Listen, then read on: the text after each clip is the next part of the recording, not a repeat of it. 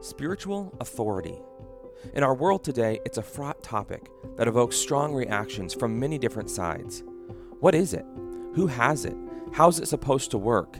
And how should we respond when that authority is abused? I ask all these questions and more in my interview today with David Mathis. David serves as a pastor at Cities Church in St. Paul, Minnesota, as an adjunct professor at Bethlehem College and Seminary, and as senior teacher and executive editor at desiringgod.org. He's also the author of Workers for Your Joy The Call of Christ on Christian Leaders from Crossway. Let's get started.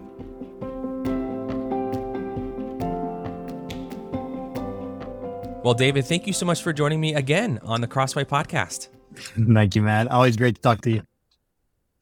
So, you open your book by noting something that I'm sure many of our listeners have noticed themselves. Maybe they even feel it themselves. And it's that we live in an age that is increasingly cynical and skeptical about the idea of leadership. And uh, you say that some of that cynicism is for good reasons, and some of it has maybe more to do with just the mood of our times. So I'd love for you to unpack both of those things for us, maybe starting with the good reasons. What are some of the good reasons for our ambivalence about leadership today? Well, Matt, you know, we got access to a lot of stories these days through social media, through our various media. And there has been the, the, the tide has changed on if there's a bad leader story, whether the, the social pressure is to suppress it or whether the social pressure is to now speak mm. truth to power. You know, now you've got something yeah. to share and something to go big time with. So there's been a, a sea change there in, in many circles. And so we have access to a lot of stories and, and every human on this planet, there is, there's one human, the God man who's perfect, but everyone on this planet is a sinner. And so human, merely human leaders, leaders other than Jesus are going to be sinful. The best of leaders are imperfect and sinful. And there's a lot of really bad, immature, even evil leaders. And so there are good reasons for us to, to be careful and not treat our leaders as perfect or treat our leaders as Jesus. This is, this is a calling for Christians that we know a clear difference between the great shepherd of the sheep who is our Lord, who yeah. is our Savior, who is our supreme treasure, and the leaders with their maturity and their plurality that He gives us in the local church, for which we can be thankful. And yet we know they are not Jesus. And we always have that distinction in our minds as Christians. Yeah. Yeah. I was, I did a quick Google search just for the word pastor and was looking for news articles that had that word in the in the headline mm-hmm. and it was surprising how many stories to your point about how prevalent this information is today how many stories there were of pastoral failing pastoral abuse pastoral misconduct all kinds of things that are just constantly popping up uh, on our news feeds uh, on the local news in their newspapers uh, so it does feel like there is a a media environment that makes it all the easy, all the more easy for us to hear about these things. Um, but do you think that that that message uh, of uh, past, we need to recognize what good leadership looks like, and also recognize what bad leadership looks like. Is that something that you think that maybe some Christians do need to hear and kind of be more attuned to? Uh, have you ever have you seen Christians that you would say who maybe don't want to recognize that as a reality right now? Well, I think much more the need of the hour these days. And the world is so complex. Who am I or anyone uh, in in human flesh to survey the landscape? I think they see it all, but uh, the, the, limited number of circles I see, uh, the the big threat is not that people are largely naive about the sinful mm. nature of their leaders. It's the other. we, uh, especially in our le- in our media, in our social media, we are so aware of, on the edge about uh, any leadership failures. I mean, we see in good shepherds, we see wolves' underwear sometimes. You think this this must be a wolf, you know, hiding. This this guy must be really good because he seems like such a um, a mature biblical leader, but I know he must be a wolf down deep underneath. I mean, there is that kind of suspicion among people. Yeah. And into that milieu, the scriptures and the New Testament speak a very clear word about the God appointed goodness of human leaders, imperfect human leaders but God's word, and particularly the New Testament and the elder qualifications in 1 Timothy 3 and in Titus chapter 1 provide some flashpoints of maturity, characteristics, you know, character traits that would uh, embody those who are to lead in the church. And those leaders are given, Ephesians 4 says, from the risen Christ as gifts to his church. The risen Christ, who is building his church, he is Lord of the church and groom of the church, and he is gifting his local churches with leaders. And typically, it, it's not a single leader. He typically gifts his church with a team of leaders. And that's one thing we can talk about some here, Matt, at some point about, about the, the principle of plurality and how every local church instance that we have in the New Testament uh, bears evidence of a plurality of, of pastors and elders. And so this is a good gift from the risen Christ. He knows better than we do that the human leaders he gives us are not perfect. They are sinners. They are in a renovation of their own soul being brought about by the Holy Spirit and through faith. And he gives those leaders and provides the checks and balances. Americans love to talk about checks and balances for the last 250 years. The checks and balances of plurality, of that leadership happening in a team. And this is, it's important in our age here in, in 2022, 21st century, that we recognize leadership is a gift.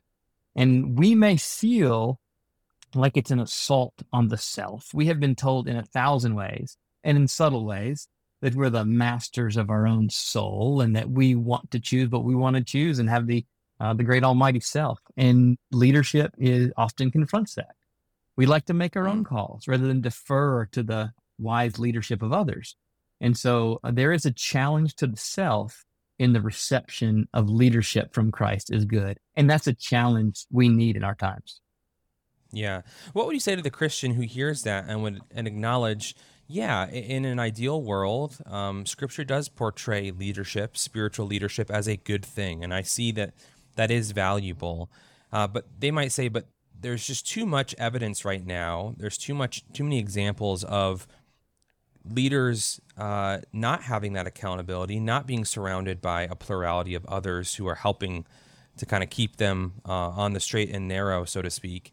And so it actually is right that we be focused right now, that the actual need of the hour right now is to kind of fix the broken culture of leadership that exists rather than worry too much about people kind of just uh, being too critical of leadership itself. How would you respond to something like that? I think I would I may start by asking some uh, personal and local questions. the personal one would be uh, what proportion of your inputs is media as opposed to God's word? Because if, if, it's just a quick kind of concession, oh, yeah, God's word says that. Uh, and I got a couple quick minutes today for God's word, and then I'm going to spend hours with my ears open to the voice of the world, then I'd, I'd want to talk about proportion and priority of the voice of the risen Christ through his prophets and apostles in the word by the Spirit. So I, I want to talk about that aspect. That's the personal side. It, what what are your influential sources? And that gets into social media thing, the news thing, uh, the the national bent over real live uh, life that you can affect. The local question then would be about a local church. Like why why would you think you can pretend to fix something nationally or internationally that is far more complicated than you can see from your stream of voices without first attending to what God has given you in your local church. So I don't want to talk to them about their local situation first. Like, all right, hey, mm. if you're so sharp, if you know so well what leadership should be like, then what are you looking for in local leaders? You know, in your city, in your neighborhood, you're, you're part of the city. Uh, what are you looking for in leadership? And that's one of the big things I'm I seek to deal with in this book is these are the kinds of traits that the risen Christ through the apostle Paul has made very clear should be true of leaders in the local church. And not just once in First Timothy, then it again in Titus 1, and throughout the New Testament. It's a very clear composite of the kind of man who should be in team in leading a local church, and to the degree that you're aware of that and informed by scripture of that, how might you go about first and foremost in your setting? How are you pursuing it in your setting before playing armchair quarterback online? Mm. Yeah, it's so good. That's such an important thing to emphasize. So much of the uh, the way that we think about these issues can be on this national, you know, social media type uh, context or scale, and we neglect the the kind of local lived experience of our own churches and our own relationships. Um, it does seem to me, though, that a lot of the cynicism that we're seeing today related to leadership in the church uh, does relate, ironically, to the celebrity culture that so mm. often surrounds spiritual leadership. Um, so, how should we think about the intersection of spiritual leadership and authority in a church and that issue of celebrity? Well, first and foremost, to lean right back into the local thing, um, what we have very clear in the New Testament is speaking into local churches, Crete, Ephesus, Colossae, Rome, and uh, those are all instances of plurality of leadership. And I think that's one of the, that's one of the big emphases of the book, and one of the things that I think is is most needing of that fresh emphasis from the New Testament today in our local situations. Uh, so so often the, the celebrity stories are a particular leader who is uh, for good reason, greatly appreciated. And then the status of appreciation rises and rises and rises. And and as Americans, maybe it's just modern people, we are we are conditioned to build up folks. We, we love to help the rise. You know, we, we we booster the rise. You know, we we we lift the rise, and then we love the fall stories. we love we love to rise people up, and then we love to take them down. But uh, the rise stories often happen with individuals where the the pastoral calling begins to begins to get subtly uh, turned over in various ways, so that the organization, the church, is now serving the rise of this leader and the prominence of this leader, uh, which is often a typical individual, rather than the kind of accountability, the kind of self humbling that happens in a plural, in a team leadership context, which it's really a team. This team does not exist to boost a single person's personality, right. ministry, profile, celebrity. This team exists, a group of mature men to boost this local church, to serve this local church, not to make a great name of this local church in a certain metro or across the country. It's not about the, the local church's name. It's about the name of Jesus. And it's about serving the needs of this local congregation. And in that, and in that context, the uh, the various on ramps to celebrity, the various flashpoints of boosting celebrity are going to be the things that are not extended to local church pastors or uh, are not received because of that context of team and accountability. And it, it hopefully keeps the church right side up instead of being turned upside down, that the church now begins to serve the individual. Rather, the pastors as a team continue to serve and minister to that church. So take us down to the ground level then for your church. You're a pastor at Cities Church. You're one of a number of pastors there. Uh, how have you guys sought to share that influence to fight against the celebrity that could build up? I mean, you've written books. You, you go on podcasts like this, so you have a level of influence that even goes beyond your own church.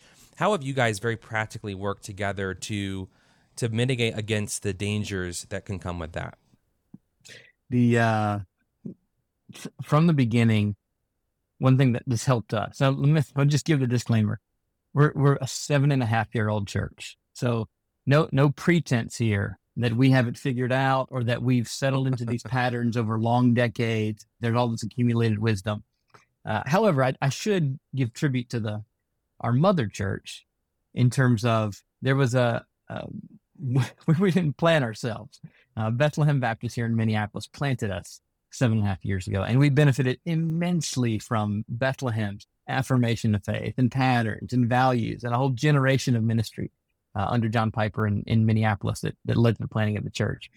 Um, the conviction for us early on that the pastors would be plural and that the pastors would be teachers has had a very significant influence on on us as a church, on that collegiality, on that uh, dynamic of of being equals as pastors that we share the teaching Now, at, at our church, we've gone so far as to share the preaching, which is a little more extreme or unusual, though I think it's a, a very healthy thing. So we, we do team preaching as a conviction.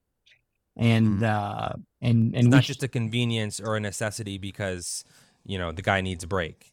No, not at all. That's, in fact, our lead pastor, Jonathan, I mean, he, he tells us regularly he'd like to preach more, but, but we're not shaping the church around his preferences, right?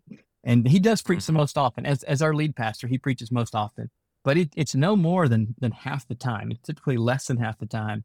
And and there there are three or four of us that do multiple uh, preaching throughout the year, and others who will who will chime in at, at times. So that's one flashpoint. I wouldn't want it all to come down to that. I don't think that a church is disobedient or unfaithful if they don't have a pretty aggressive team preaching model. But team preaching is is one flashpoint of that kind of parity among the leaders mm. because, especially for Protestant churches, I think it should be this way. And teaching happens throughout the week, but that preaching moment on Sundays is very significant. That is a very influential moment. That is a holy stewardship. Like the, the way that Paul talks to Timothy in Second Timothy chapter 2 about preaching the word and being ready in season, and out of season. That, that is a holy moment in the life of the church when the church's mouth is closed and, you know, in modern society, we sit down to hear the preacher who's standing up. It hadn't always been that way, but we hear the, the preacher step to the pulpit and he delivers to us. We, we know it's imperfect. We know he's a sinner. We know he's not perfect, but he delivers to us a word from God, from God's word. And uh, that is a very important moment in life of the church. And when a preacher does that well, time after time, year after year, he gains for himself, so to speak, a great amount of influence in the church. And uh, not only is that offset by multiple preachers gaining the congregation's trust over time, but also I hope that the teaching over time is more healthy, more balanced, more proportional for the people because the idiosyncrasies of any of us, mm. I got mine, Jonathan's got his, Joe's got his, Kenny's got his. None of our idiosyncrasies, I hope, are quite as pronounced in the overall flavor of the preaching because we're checking each other and we're doing that as a team. Hmm.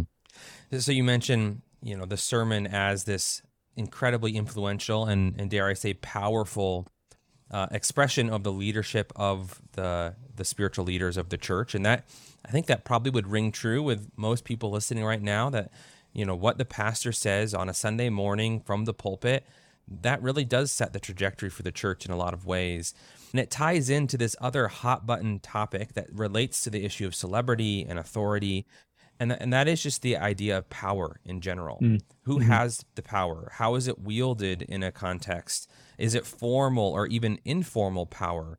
And so I, I just wonder could you speak to that? How should a pastor think about his power in the context of a church? Mm, thanks. That's a really important question.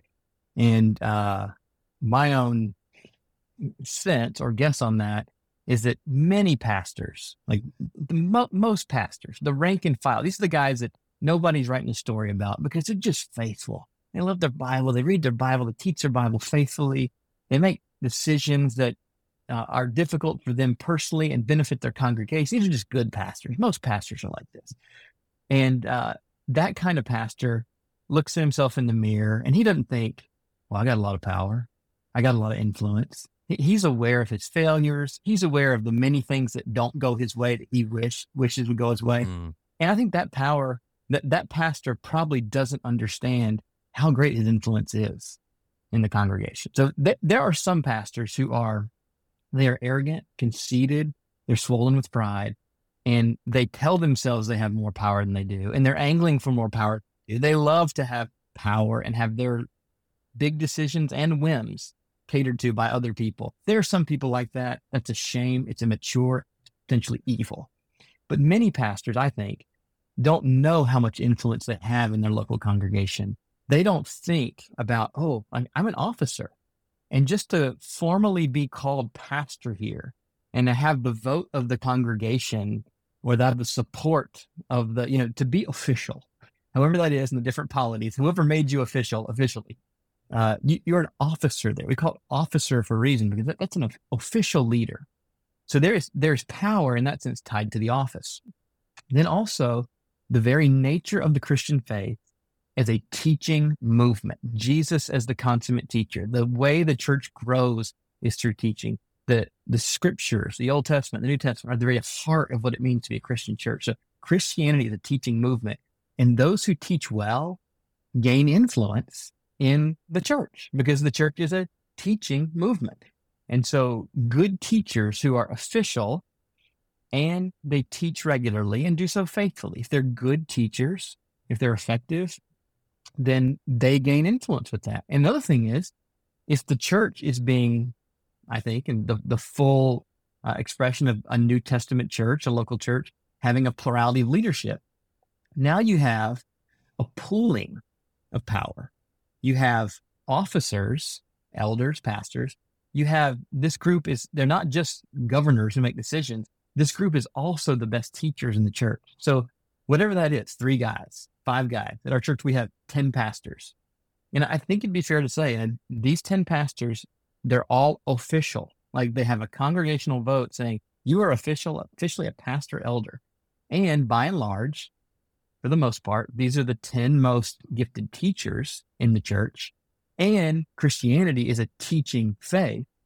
And those men are friends. They're on a council together. They're elders. They're pastors together. So there's the pooling of their power. And I think in light of that, many pastors don't, humble pastors don't realize how influential they are in their local church. And these are the, I, I want to help guys be aware of this, pastors be aware of this, that in light of those things and other realities, you have more influence probably than you think. If you're a decent, humble, modest pastor, you probably have more influence than you're constantly aware of. And it's probably good that you not be aware of it often.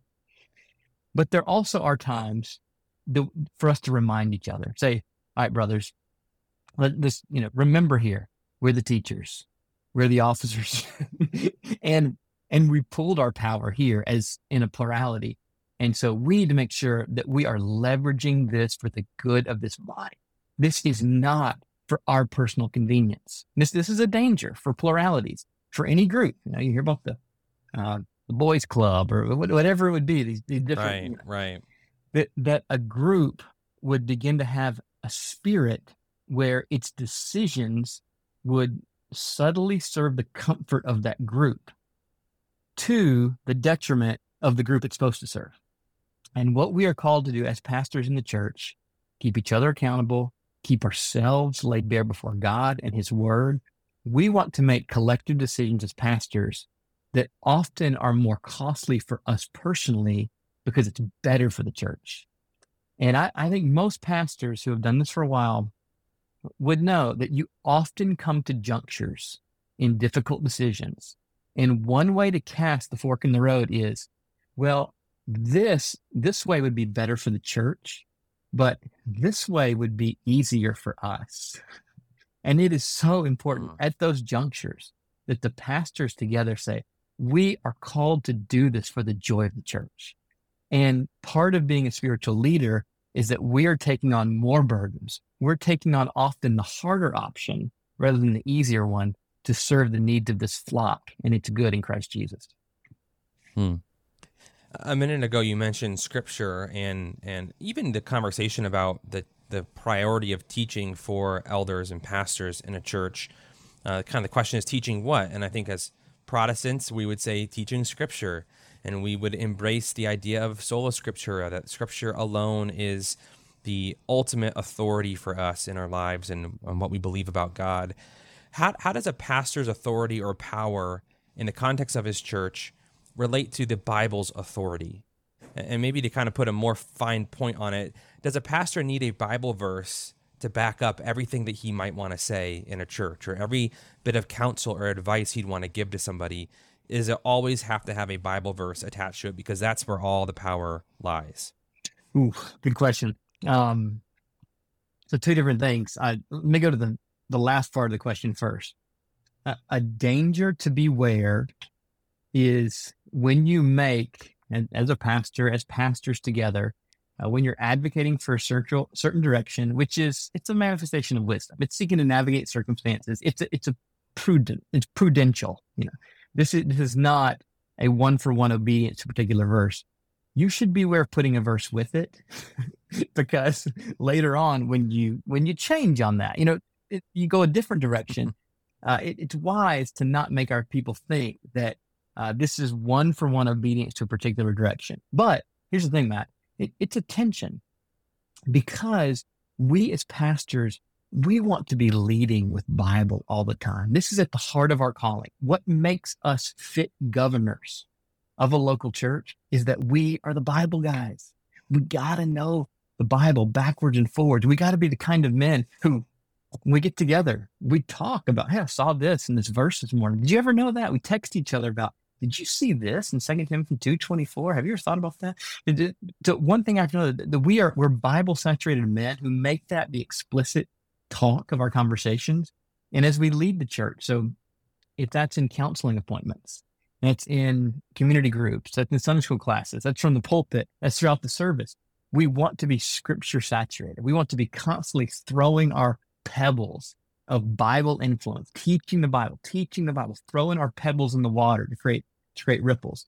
So we want to be those kind of men that our people would think we we do the Bible here. We love the Bible here.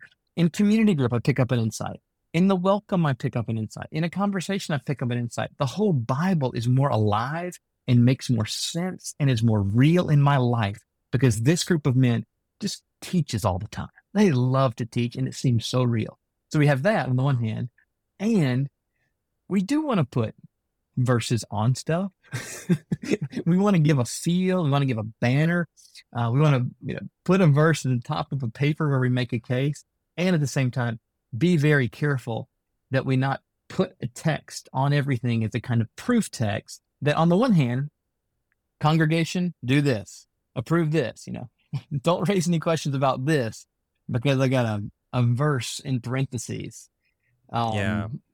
That would be, I think, unwise and will erode the pastor's trust capital over time as as Bible teachers and as leaders of the church.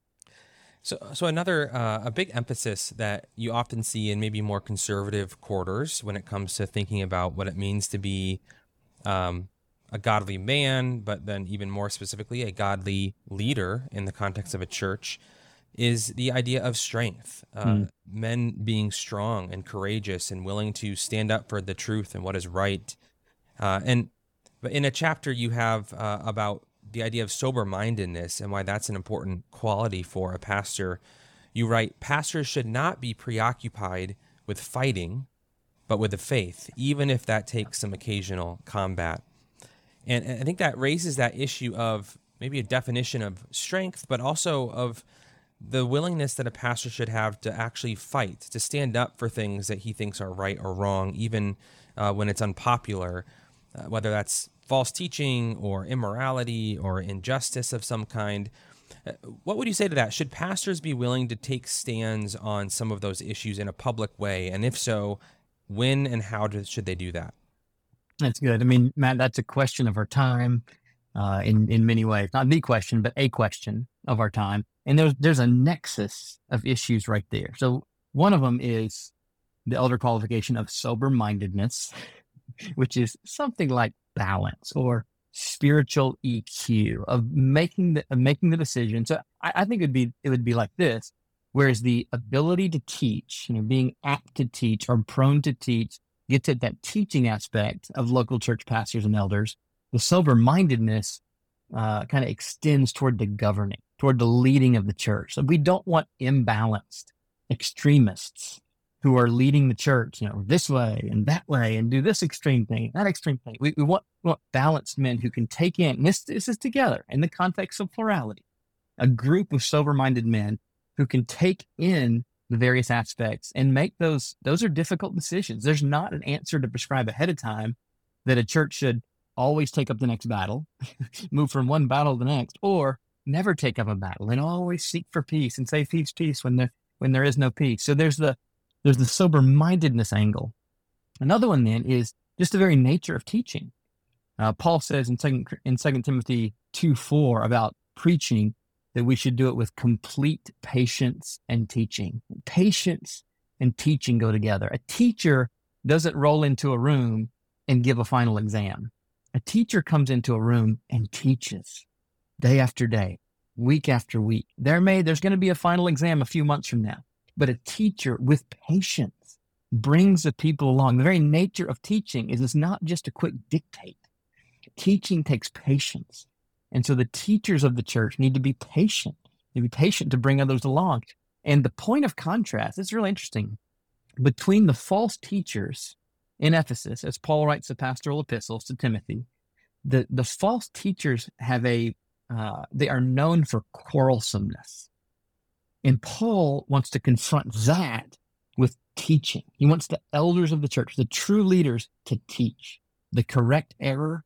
They do it with patience. They have a view to doing it over time. Instead of just entering in and giving their quick opinion and saying the provocative word and blowing things up and setting people off on a different course and upsetting folks with quarrelsomeness, they, he wants them to teach. So there's a, there's this confrontation here as the battle lines are drawn between teachers. There are the true teachers who are patient and teach, and the false teachers are quarrelsome. mm. Irrelevant myths, irrelevant babble he talks about and warns about. And that's something for us to consider as as pastors and elders who are very comfortable issuing public words. We've practiced this over years. We're used to teaching, we're used to sermons, we're used to coming up with words on the fly. And so that can serve quarrelsome purposes. We might just like to talk and like to have hmm. people affected when we speak. And quarrelsomeness can be an avenue in which uh, a pastor, heaven forbid, just enjoys speaking his voice in public and having others respond to it. And so th- that's a, a danger to beware. Would you say it's possible for a pastor to be right but still quarrelsome? Oh yeah, all, all the time. Part of the danger right, is, is uh, yeah. he studied the Bible deeply. And he knows he's he's right for the most part on this issue, but yet he's abandoned the calling of a teacher by just blowing things up by poking with the right answer instead of patiently bringing people along. And now, now, hmm. one more thing to say. You got to know your context. You got to know your timing. I, I do think this whole pretense of the world interacting with the world online and reducing time, reducing locality, uh, is creating all sorts of fog and confusion for people.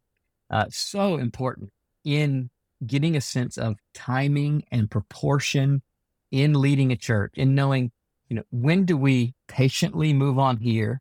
When do we go after, for, when do we have a particular conversation with somebody about their, them being a problem in our church? When do we launch a sermon series on this topic? So much of that needs to be tied to locality because, mm.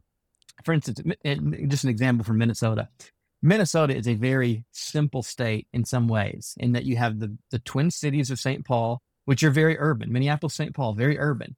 And then you get a little bit outside the metro, and then you have what's called outstate, which is largely rural and small town. And so there was a really big divide in, in the last presidential election and o- over time where there has been more and more ascension in the urban areas of a certain feel and the rural areas are different and the divisions are more between city and country rather than between states. And so you can drive a few miles and find a and find a very different feel and different needs between a city church and what the temptations are in downtown St. Paul versus two hours north, where my wife is from, and what the temptations are there. You know, what sins need to be spoken with with particular clarity two hours north of us versus what is making incursions in the church and among Christians in the urban setting. And so social media flattens all that out.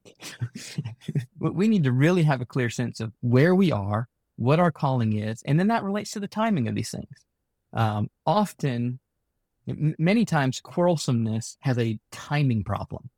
There's a lack of hmm. patience, and there is uh, a sense of, there could be the sense for the person who's being quarrelsome is I just want to be right about this. And I want to be right first. I'd like to I'd like to be right about this before somebody else gets this right.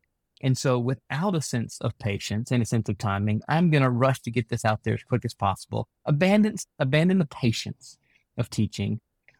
Uh, unhook this from my locality. And uh, I think that is particularly something for us to to be aware of and, and be warned of in our day. Mm. Maybe the last couple questions, David. Um, I wonder if you could uh, speak to the question of how leaders should be led themselves. You make the case in the book that leadership itself, uh, that following a leader is good for us as humans, that we were made to follow in a very real sense, and that that is uh, healthy for us. That's God's design for us. How does that apply to the pastor or the leader? Uh, who uh, I mean, thinking of maybe a congregational type church like yours, where you're not a part of a, a broader denominational structure where the pastors are accountable to uh, maybe a bishop or someone else. So, who are the the leaders following? That's good. The uh, the first page of the book. This is dedicated to the saints of Cities Church, uh, and then I've got Luke ten twenty as the banner over the ver- over the book. Do not rejoice in this, that the spirits are subject to you. don't rejoice in your ministry, don't rejoice in your leadership, but rejoice that your names are written in heaven. So uh, I think it's very important for the spiritual leader that first and foremost, years before he became a spiritual leader, he has been grounded in, he identifies first and foremost as sheep, not shepherd. That he really truly rejoices that his name is written in heaven. And this and this is so important in our day to have this uh, to get this understanding mean, the New Testament's very clear about this. I mean, the driving reality is having our names written in heaven. Being a Christian is, I think, 10,000 times more important than being a pastor or minister or missionary or anything we do in ministry. So having that sense of first and foremost as a believer before my God, there, there's a kind of accountability before Jesus in knowing him, in knowing, knowing the joy there is in knowing him, enjoying him, having the Holy Spirit's power and not grieving by, not grieving the Holy Spirit. I do think the most fundamental accountability is the pastor before his God, rightly appropriating the gospel, the scripture, the lordship of Jesus. And then in that, having the kind of maturity and his feet underneath him to then be part of a team that would lead in a local church. So first and foremost, it's the Christian by the Spirit before Christ. And that's going to be manifest through the scriptures. And there is, and this is, I think, w- one reason we ask the accountability question. This is why plurality uh, is, is such an important reality, why Jesus may have chosen to do it this way in local churches, that there be real on the ground accountability guys that are equal, even as as one of the pastors. I think it's inevitable. Somebody's at least going to function as chief among the equals. Somebody's going to carry that burden, that mantle as as lead pastor, as buckstopper, as the one who's shouldering that responsibility. Uh, it's going to be formal or functional, I think. Uh, but that's a team of equals, and there's real accountability among those brothers. If it's three brothers, if it's ten brothers, when it gets to be twenty or thirty, that's it gets a little more unwieldy and the lines of communication are many. But uh, to have real accountability manifest in those fellow elders who would help remind each other, brother, the most important thing is that you are saved, that you're in Christ. If, if you need to get out of the ministry for the sake of your soul, that is 10,000 times more important. Don't try to preserve this ministry. It's not about this ministry. You're just serving as one little piece with a team under the risen Christ who's doing this, building his church all over the globe. You are so tiny and small. And the most important thing for you is that your name is written in the book of life. Cling to that, hold fast to that. And I, part of that goes back uh, to how we speak to our children, how we speak to teenagers, how we speak to college students, how we prepare them for the church, uh, in for seminary guys. That hey, this calling, and there can be a lot at stake in this calling when you do years of formal study to prepare for vocational ministry. And the pastor begins to think, well, I'm only trained to do this. that, that that's an obstacle yeah. to overcome. uh, you being a Christian is far more important. And if you need to step away from the ministry or uh, expose some sin that you would be away from the ministry, you need to do that. So the first and foremost, the accountability is before Christ, and not just a dutiful sense, but a kind of accountability before Christ that is compelled by joy. I don't want to live apart from the joy of being close to Jesus, seeing him in his word, having the help of the Holy Spirit to see him, to know him and enjoy him, and be held accountable by these brothers who would speak into my life uh, as equals as well. Hmm. Yeah, so often we hear the phrase, you know, a person's highest calling it would be to pastoral ministry. I've heard that many mm-hmm. times. You hear that in seminary contexts fairly often. Uh, and if it's not said, then it's sometimes even just implicit. But it seems like what you're kind of saying is that we need to to rephrase that and and mean it. A, a person's highest calling is to be a Christian, mm-hmm. and that, that that is in in so many ways more important than uh, even a, a, a, role of leadership in uh, God's church. I think it's it's probably often come from a good motivation, um, where because of the supremacy of Christ, you know, because Jesus is the greatest treasure. He's the Lord. He's Savior. Uh, we might think, oh, we know his his servants have this exalted role, and they're uh, the role, that the gift of leaders in the church is significant. We talked about that that the importance of teaching and of that preaching moment in the life of the church. But sometimes for ministers, for pastors, for elders, they can begin to get their own identity bound up in that. And we need to think far less of ourselves, far more of Christ, of his structures, and know that we can come and go as pastors. And the and most important is that we are in Christ and happy in him. Mm. Well, David, thank you so much for helping us to think through this. Uh, these difficult at times, uh, controversial, but important questions about uh, what it means uh, to lead in a church, what that authority should look like, how it should be exercised. Uh, these conversations are more important now than than ever before. So uh, we appreciate the time. Mm-hmm. Thank you, Matt. So good to talk to you, brother.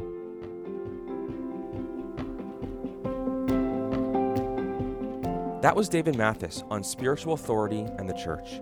For more, be sure to check out his book with Crossway, Workers for Your Joy The Call of Christ on Christian Leaders. Pick up your copy of the print book for 30% off or the audiobook or ebook for 50% off directly from Crossway by visiting crossway.org/plus. That's crossway.org/plus. For more interviews like this, subscribe to the Crossway podcast on Apple Podcasts, Spotify, or your favorite podcast player. If you enjoyed this episode, consider leaving us a review and helping us spread the word about the show. Crossway is a not for profit Christian ministry that exists solely for the purpose of proclaiming the truth of God's Word through publishing gospel centered content. Visit us today at crossway.org.